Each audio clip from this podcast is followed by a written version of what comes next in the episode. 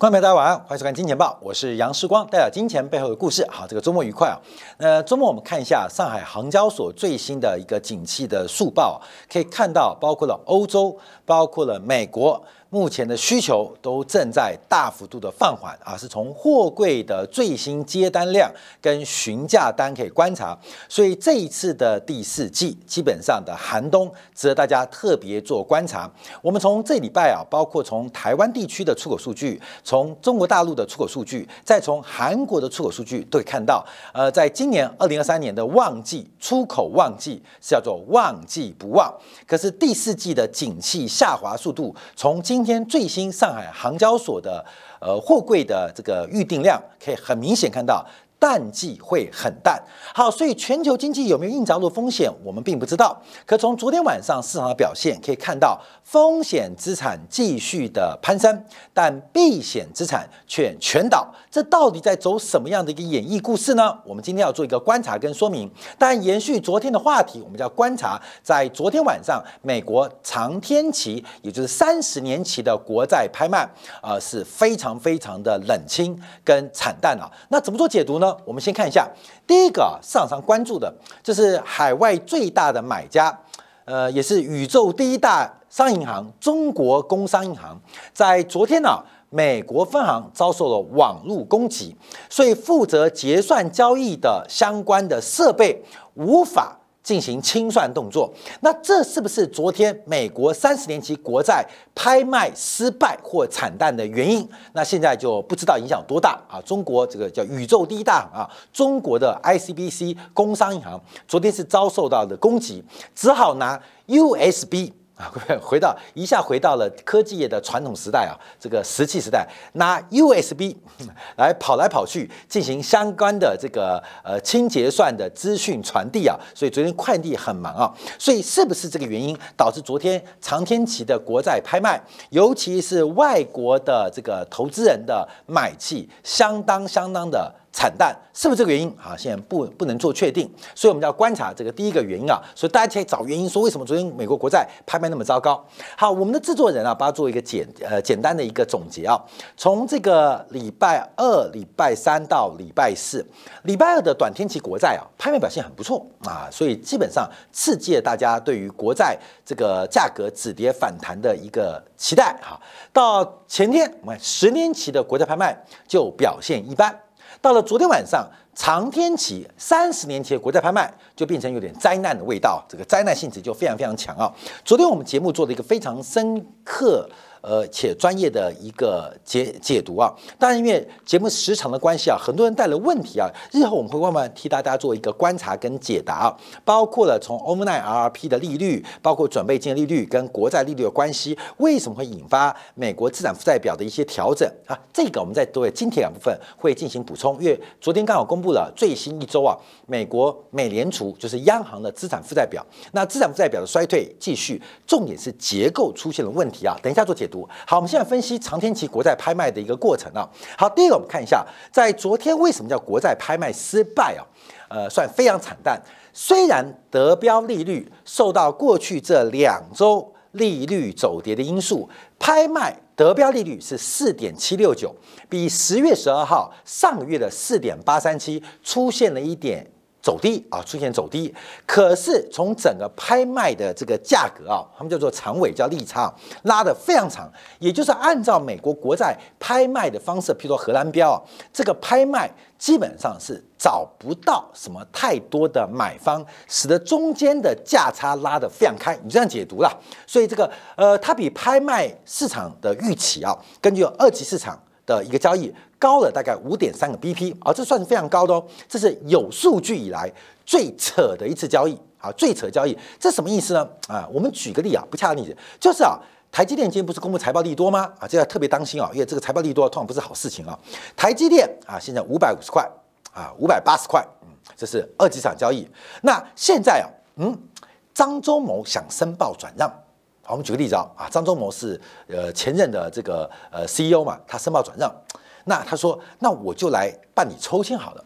那市场上是五百八十块，而且这是有张忠谋的味道哦，香喷喷的味道哦，啊，有香喷味道，就标出来是五百七十九点八，比市场价格还要差。而且差距还蛮大的，你懂意思了吗？就是一级市场跟二级市场，还有一级市场本身的拍卖结果出现了相当大的滑荡、滑动跟滑价。那特别观察，我们昨天特别花了很多的时间做说明，一级交易商的得标比率竟然来到了百分之二四点七啊，将近四分之一啊，这是过去一段时期啊。的两倍水平，好，朋友们看这张图啊，可以很明显看出来啊，一级交易商的占比就是蓝色线。其实啊，在过去一段时间，一级交易商的占比是越来越低啊，越来越低。这有很多原因啊，包括了低利率环境啊，包括了这个在两千零八年对于大型交易商的监管规则啊，等等等等。所以理论上，一级交易商是越来越低，而且随着利率走高。其一级交易商的参与的角色，对于造市的角色，因为造市啊就化修啦，但化修都是短期市场，就是短期 short term 的这个市场它比较重要，长期市场它逐步的慢慢的视为啊，可是这一次哇，忽然出现一个非常大的一个反弹，所以一级交易商得标比例暴冲，代表什么意思？从昨天节目的教学跟大家分享到，就是这个市场。基本上拍卖非常失败，使得这二十家的交易商必须出来进行承接。所以昨天啊，不管从得标利率，还有包括它的这个利差啊，啊尾部利差，包括它的投标倍数啊，包括一交易商得标的比率，我们都可以直观看到，昨天长天齐国债。拍卖的非常糟糕。好，这个数据啊，我们再从另外一个表格做观察啊，这个就是从这个一级交易商持有的美债，好，这个拍卖的比例。事实上，我们看到从前一天的新闻啊，就是十年期国债拍的不错，所以一级交易商就没有那么大的呃压力啊，跟那么大的这个呃负担需要进行承接。可是我们看到，在三十年期的国债拍卖当中，一级交易商。的压力是创下近两年以来最沉重的，被迫吃了非常多长期的美国国债。你问汇丰银行，你问日本的这个瑞穗金控，他们愿不愿意买那么多美国长期国债？可能可能他们并不愿意。可是因为他们是造市商，所以被迫进场买了非常多美国超长天期的国债。所以我们进一步观察啊。从需求跟供给两端到底发什么事情？我们特别从需求端，好，各位有需求端的衍生哦。因为实体经济、实体经济的利率倒挂正在结束，可是金融市场的倒挂继续加重，也就是从实体经济的价格已经完全在反映金融紧缩的影响。就是经济衰退，可是金融市场仍然出现严重虚高或泡沫的风险偏好啊，风险偏好。好，我们提出证据哦啊，等下这个从这张图啊，等会再衍生，所以大家记住这张图啊，这张图啊是大家常看到的直率曲线。好，看到没有？这个直率曲线我们就一直提到啊，这个全世界最好赚的生意就是我借钱给你啊，我借钱给你，以三个月为例，我借钱给你，每年的年化报酬是五点五四 percent。你把钱借给我啊？对不起啊，以 duration 七年嘛，我们上不做专题吗？现在气四个月嘛，就六年多，我们就以这边为例啊，七年为例啊，七年就接近这个气四个月是四点六八。你跟我借钱，跟谁借钱？跟美国借钱，年化报酬五点五 percent。那那我跟你借钱是四点六八，你知道这感觉像什么？有时候没有，你有没有去银行换过汇？就是有时候台湾人要出国啊，不是要拿台币换美元吗？这个大陆同胞要出国拿人民币去换美元嘛，去工商银行换美元，那个价差有时候很大，你懂吗？同样是美元，为什么你卖我的美元比较贵，我的美元卖给你比较便宜？有一次啊，因为我上次要去这个澳门啊，去广东出差啊，我去这个国泰世华换换美元啊。隔壁一堆就是那个外劳，他们正要换钱，他们拿美元换台币啊，换台币。我很想跟他们讲说，我跟你换好不好？为什么？因为那个价差好大。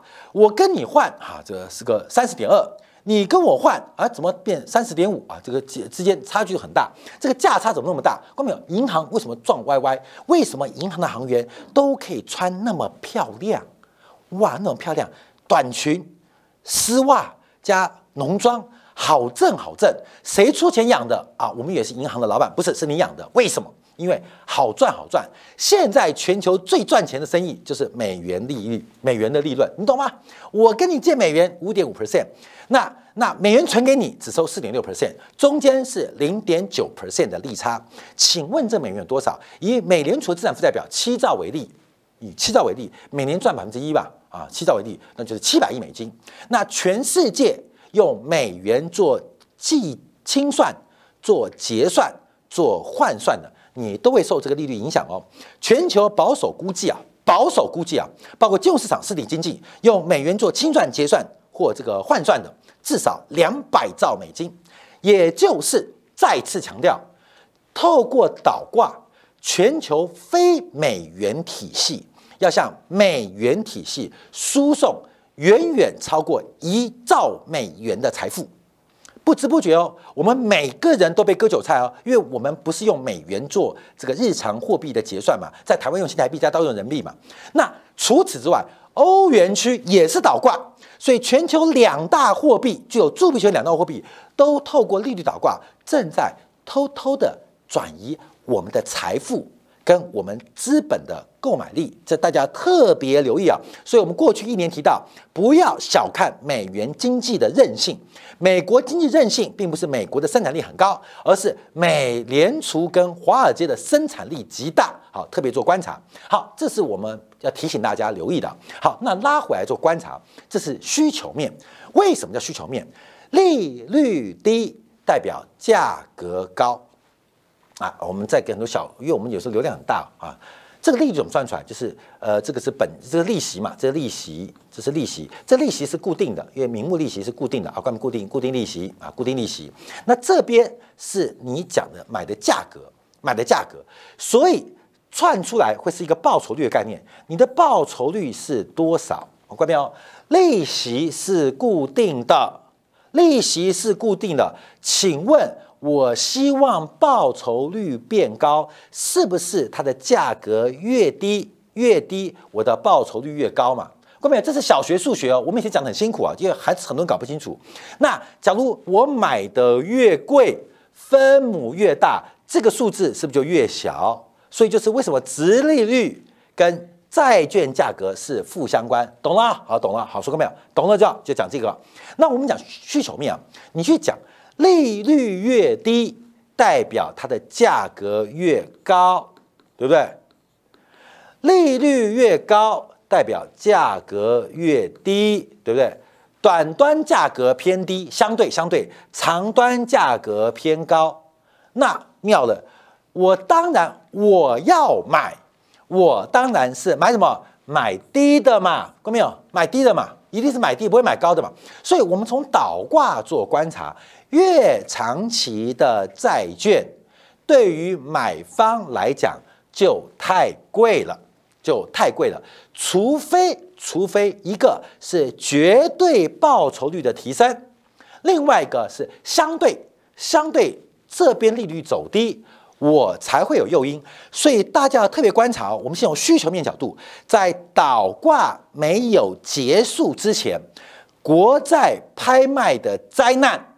会每个月至少向你报告一次到三次，所以这个叫常态性的灾难啊，常态灾难，那久就习惯啊，就命苦的过程啊，叫命苦，这就不是运不好，命苦。所以要记住啊为什么会失败，而且它一定会失败，不失败是一个意向，是偶然的，失败是常态，是必然的。为什么？因为它太贵了嘛，你是傻瓜吗？你为什么不去买个便宜的？要买都是美国国债，你不去买个便宜的，要买个贵的？我先不要讲利率期限结构哦，时间的价值哦，有便宜的不买，你要买贵的，你是傻逼吗？金融市场没有蠢蛋，尤其是这种像债券拍卖。没有散户的，更不会有蠢蛋，所以基本上没有蠢蛋的需求，当然债券拍卖会失败。所以下个月三十年期国债拍卖会成功吗？不会成功啊，不会成功。所以下次拍卖，记住哦，又要等待巨大的灾难或灾害。关没有？这个灾害会多大？我们不确定哦。反正你确定下个月的长天期拍卖又是一个瑞士规模七级的金融地震。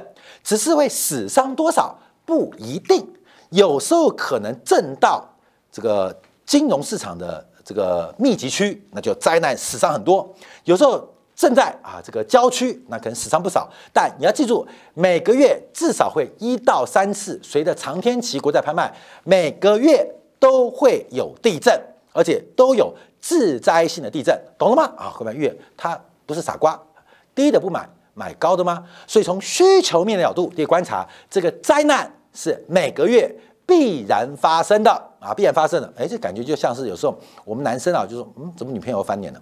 今天老婆怎么不对劲了啊？女生那个可能来了。以前我们年轻都这样讲，一定是她不爽，一定是生理结构不爽。关明懂意思吗？所以不要去惹她哦，你不要去惹她，因为她不舒服啊。关明，这我没有歧视意思，因为她不舒服，因为女生那个时候不舒服，你不要惹她。所以下次注意哦，她很准哦。因为她每个月拍卖一次，一个月来一次，好，那会不会出事？一定出事，因为它的结构不对了，它失调了，好，所以你注意哦，啊，失调，关键不要惹他哦，不要惹他哦，下个月会再来一次，只是这次倒了没？是他爸，是他妈，是他兄弟姐妹，还是你，还是他同学，还是他朋友？不确定，所以远离他。所以这样就说，下次再拍卖。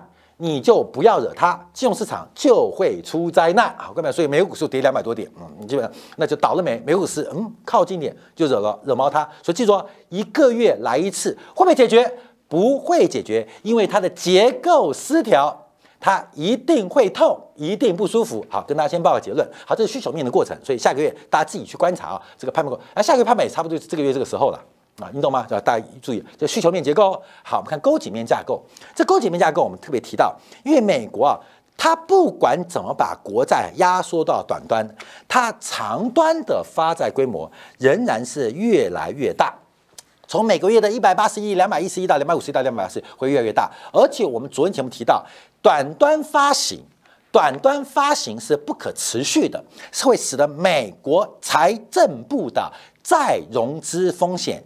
极大，再融资风险极大啊，极极大，所以呃，这个迟早会往长端蔓延。所以从供给面的角度，未来长端国债的供给只会更多，不会更少。这是供给面哦。好，需求面跟供给面都恶化，看到没有？就可以确认阴阳失调。所以下个月这时候，你不要去，不要去。惹各项资产啊，特别谨慎的，应该就默默的离开，闭嘴啊！关键闭嘴，要特别做观察。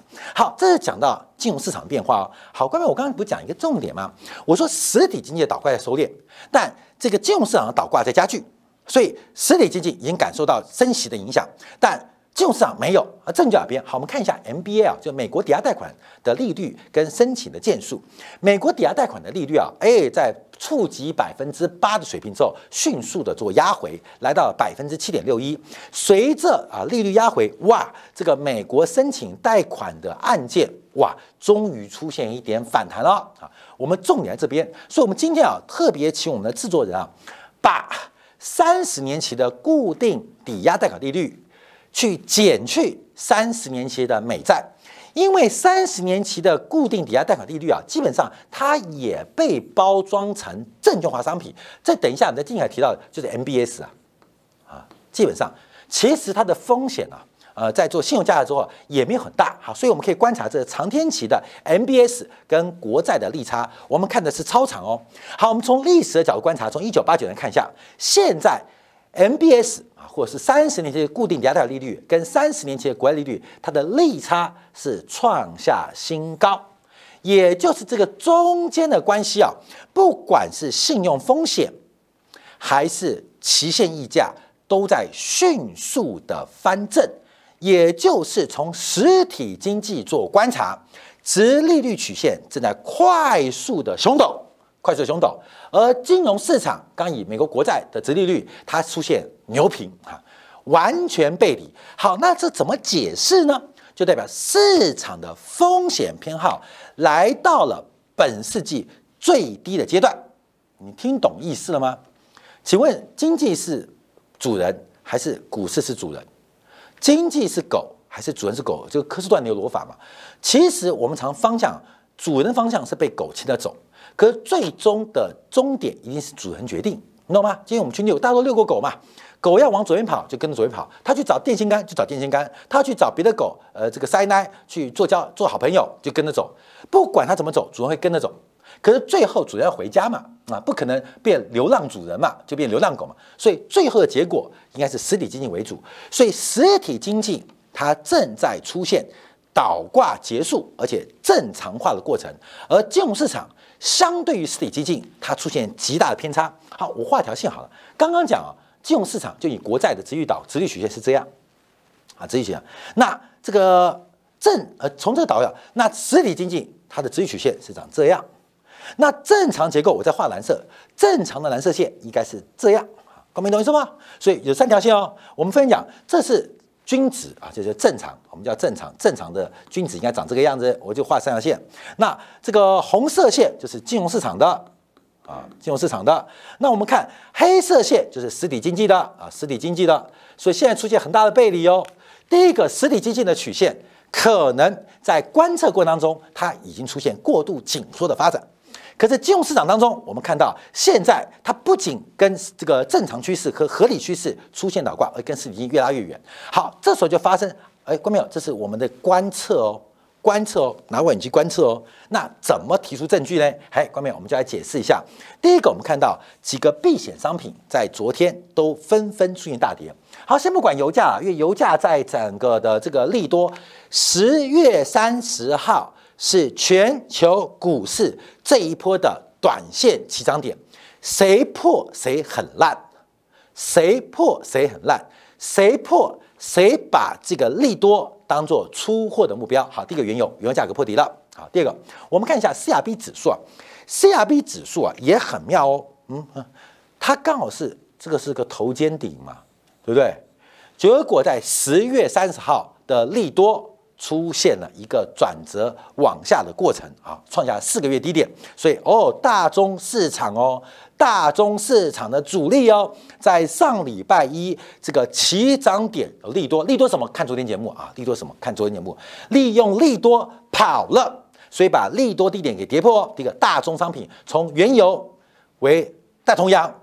整个大宗商品都在出货，好，官们都在出货做观察。好，第二个我们看到贵金属，先看最长的钯金啊，钯金啊已经创下五年新低。另外我们看一下，包括了白银跟黄金，都把上礼拜一的利多，什么利多？请看昨天节目 啊，请看昨天节目，不然昨天再讲也很累。看昨天节目啊，都把这个利多当做出货标的。好，官们先注意啊，不管是贵金属还是大宗商品，所有商品市场。现在都已经、已经、已经利多出货完毕，就主力透过这个利多当做一个出货的迹象，好，所以大宗商品的主力现在已经全面退场了啊，我们可以确定。那现在再往上衍生，因为油价跟大商品跟贵金属的差别是，大宗商品叫做风险资产，而贵金属叫做避险资产，而避险资产大跌就要回来验证我们刚刚的假说，就是实体经济的。这一曲线正在熊抖，正在快速产生一个正常作用、紧缩作用，而金融市场风险偏好加大，所以就形成一个避险资产大跌。那避险资产大跌，那相对于风险资产嘛，风险资产不跌就相对是走高的嘛。相对啊，绝对值来讲，这个美国股市涨连八天红嘛，昨天终于拉回了。这个连八红之后，一天拉回，我们先不再观察，就是避险资产大跌。那反过来就是风险偏好大幅度的走高。我们再往下观察日元，日元在外汇市场也当做一个避险交易，所以现在离上礼拜。低点最接近的货币是谁？大型货币就是日元。那日元在大型货币当中又当做避险货币。好，各位看到什么意思啊？就是所有的避险商品都在大跌，反映的对侧面是加密货币，因为听说 ETF 要上市了，所以不管是以太坊、比特币都创下了波段新高或季度新高啊！这是风险偏好的一个证据加强。所以整个市场的扭曲加大，整个市场扭曲加大。昨天我们提到，美国的战略忽悠部部长耶伦忽悠什么？忽悠散户。所以散户的风险偏要走高，可是机构人、避险基金从美国国债拍卖过程当中知道，从整个大宗商品的价格都知道，所有的主力正在快速的在逃命坡的右肩离场，提醒各位朋友要特别的当心。跟谨慎，好，感谢大家收看。那下周一同一时间晚上八点啊，等一下这个金钱报会为大家努力。那我们至于在等一下，我们要分分别来留意啊，就是美联储公布了最新的资产负债表，资产负债表下滑依旧，衰退依旧。可重要的是，overnight RP 的规模下滑的速度有点急哦。那这个 overnight RP 隔夜逆回扣规模，从纽约美联储的交易量跌破一兆。代表什么样的意涵？我们稍后片刻在经典部分为大家做进一步的观察跟解读。